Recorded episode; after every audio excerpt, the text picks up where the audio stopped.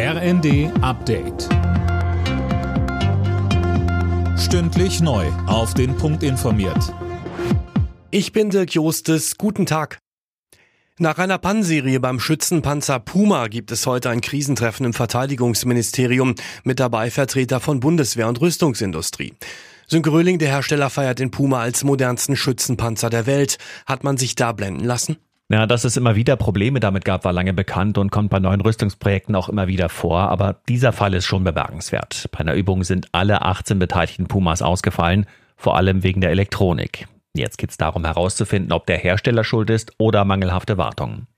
Der oberste Heeresgeneral Eberhard Zorn hat allerdings schon erklärt, das kriegt man wieder hin, und zwar rechtzeitig, bevor die Bundeswehr zum 1.1. mit den Pumas den Kern der schnellen NATO-Eingreiftruppe stellt.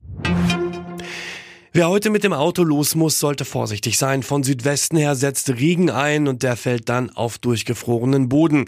Der deutsche Wetterdienst warnt deshalb vor Glatteis. In mehreren Regionen fällt deshalb die Schule aus. Betroffen sind vor allem NRW und Niedersachsen.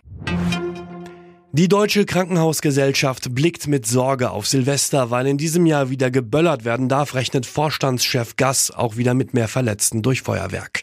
Mehr von Tom Husse. Die Krankenhäuser und Notaufnahmen werden an diesem Silvester wohl wieder so stark belastet werden wie in den Jahren vor der Pandemie, sagte Gass dem Redaktionsnetzwerk Deutschland.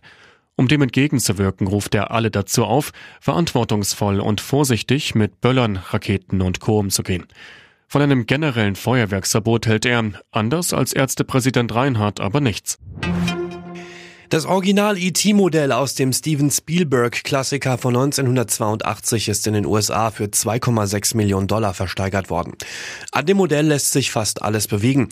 Von den Augen über den Hals bis hin zum Finger, mit dem ET nach Hause telefonieren wollte. Alle Nachrichten auf rnd.de